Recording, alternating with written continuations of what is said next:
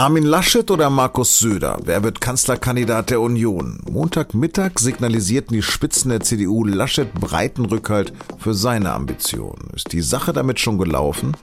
Das habe ich Merkels Ex-Generalsekretär Ruprecht Polenz gefragt. Sie hören auf den Punkt, den Nachrichtenpodcast der Süddeutschen Zeitung. Mein Name ist Lars Langenau. Schön, dass Sie dabei sind.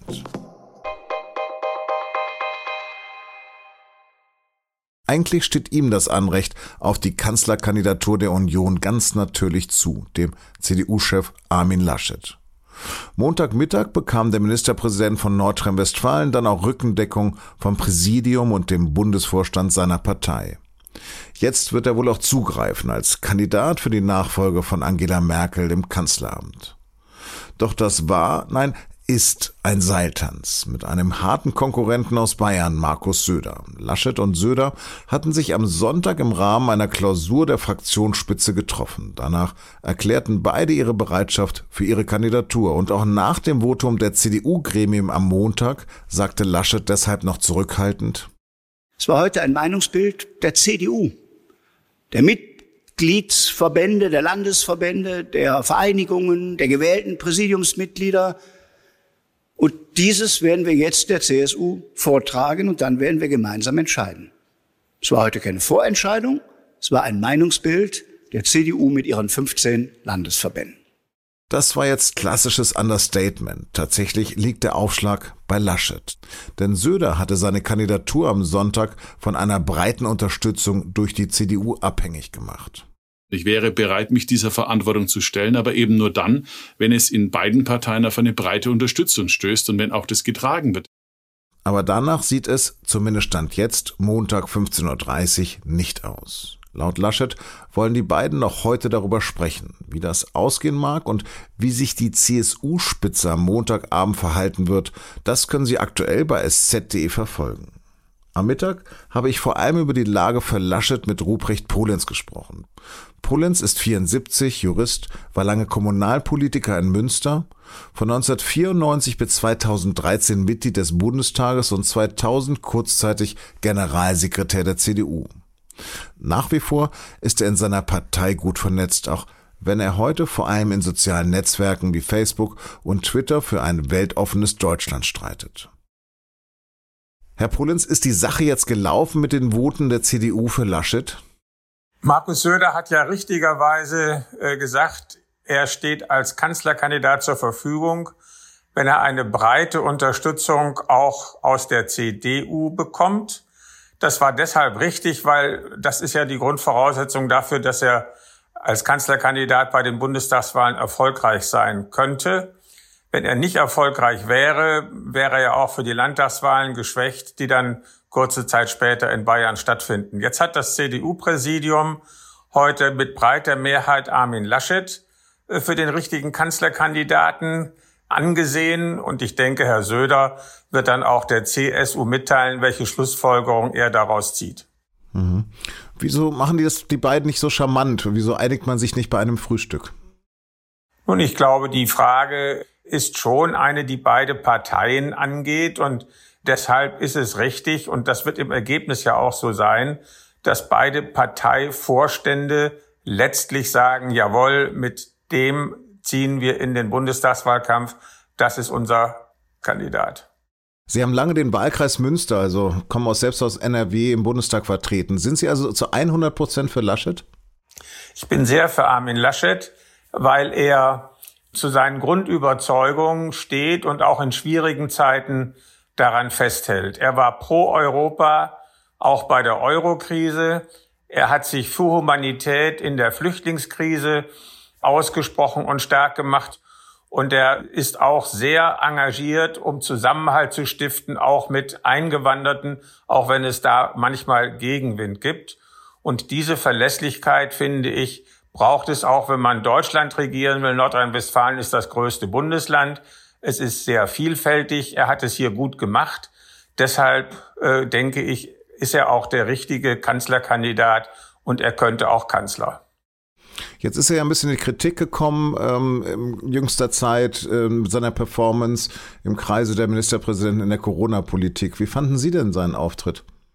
Ich glaube, dass äh, es in der Tat nicht nur bei ihm, aber auch bei ihm Schwächen in der Kommunikation gab. Das ist in einer solchen Krise nicht gut, weil die Menschen klare Ansagen haben wollen. Da ist er oft äh, als zu unentschlossen wahrgenommen worden. Wenn man sich aber die Maßnahmen selber anguckt und die Ergebnisse, dann liegt Nordrhein-Westfalen auch irgendwo im Mittelfeld der deutschen Länder, was die Inzidenzen und alle anderen Indikatoren angeht. Also faktisch ist Nordrhein-Westfalen ähnlich durch die Pandemie bisher gekommen wie andere Bundesländer auch. Mhm. Jetzt hat aber sozusagen Stand heute Mittag, Stand Montagmittag, die Brandenburger CDU gesagt und selbst der CDU-Ortsverein in Düsseldorf-Lierenfeld, beide können Kanzler. Und ähm, der eine sagt sogar, Söder soll's machen. Droht der Union ein Bruch? Nein, das denke ich nicht. Es ist ja normal, dass äh, in den Parteien auch unterschiedliche Meinungen sind, aber dafür haben wir auch Führungsgremien, um das zu entscheiden. Und äh, in dem CDU-Präsidium, auch im Bundesvorstand, sind alle Landesvorsitzenden dabei. Und sie sprechen dann natürlich schon auch für die, die sie dorthin gewählt haben. Man hört es, ich bin Hannoveraner und bin kein Bayer, obwohl ich sozusagen für die Süddeutsche Zeitung arbeite und in München sitze. Die Süddeutsche wird ja auch in Münster gelesen und in Hannover denke ich auch. Hat also ein Bayer, obwohl Söder ja nun Franke und evangelisch ist, Ihrer Meinung nach bundesweit denn überhaupt gar keine Chancen?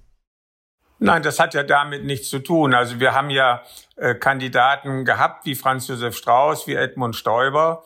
Äh, und sicherlich äh, wäre auch Söder ein guter Kanzlerkandidat. Aber wenn man die Wahl hat und sich entscheiden muss, dann hat sich jetzt die CDU-Spitze äh, dafür entschieden, äh, mit Armin Laschet in diese Wahl zu gehen. Und Söder hat ja im Grunde zu erkennen gegeben, gestern in seinem Statement, dass er eine solche Entscheidung dann auch irgendwie akzeptiert und ohne Groll, war, glaube ich, sein Wort, damit umgehen kann. Das, denke ich, wird jetzt auch äh, gezeigt werden und alle die, die auf äh, Spaltung und Streit in der CDU und in der CSU setzen, werden hoffentlich enttäuscht. Mhm. Nochmal einmal kurz zu den Themen, aber kann ein Söder denn nicht besser der AfD begegnen?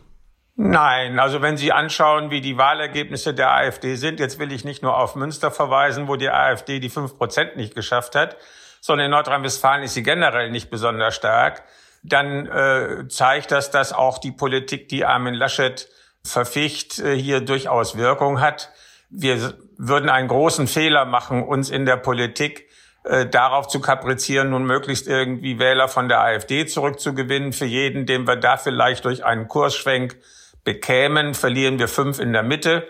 Also das, glaube ich, ist nicht das Ziel. Und ich habe auch den Eindruck, dass Söder aus den Fehlern, die da bei der Landtagswahl noch gemacht worden sind, gelernt hat und das selber auch nicht mehr so wiederholen würde. Herr Polens, haben Sie vielen, vielen Dank für Ihre Zeit und Expertise. Gerne. Wie gesagt, alle ganz aktuellen Informationen finden Sie auf sz.de. Und jetzt noch weitere Nachrichten. CDU-Chef Laschet hat sich natürlich auch inhaltlich zu den Wahlkampfthemen geäußert und er fordert die SPD-geführten Länder auf, schnell den Weg zu einem Infektionsschutzgesetz freizumachen. Laschet verwies auf die steigenden Zahlen der Intensivpatienten in Krankenhäusern und hat seine Forderung nach einem Brückenlockdown erneuert. Und deshalb ist noch mein, mein Appell auch an die SPD-regierten Länder, lasst uns schnell entscheiden jenseits dieses Gesetzes, damit wir endlich handeln in dieser Pandemie. Zumindest Arbeitsminister Hubertus Heil von der SPD hat schon reagiert. Er will Betriebe verpflichten, ihre Beschäftigten, die nicht im Homeoffice sind, mindestens einmal pro Woche einen Corona-Test anzubieten. Diese Änderung der Arbeitsschutzverordnung soll am Dienstag dem Kabinett vorgelegt werden. Die Kosten sollen die Arbeitgeber tragen. Irans Außenminister hat Israel der Sabotage beschuldigt. Am Sonntag war es zu einer Explosion in einer Fabrik für Urananreicherung gekommen. Unklar ist nach wie vor, wie groß die Schäden sind. Die EU zeigte sich besorgt wegen der potenziellen Attacke. Brüssel verwies auf die sensiblen Gespräche über eine Rückkehr zum Atomabkommen von 2015.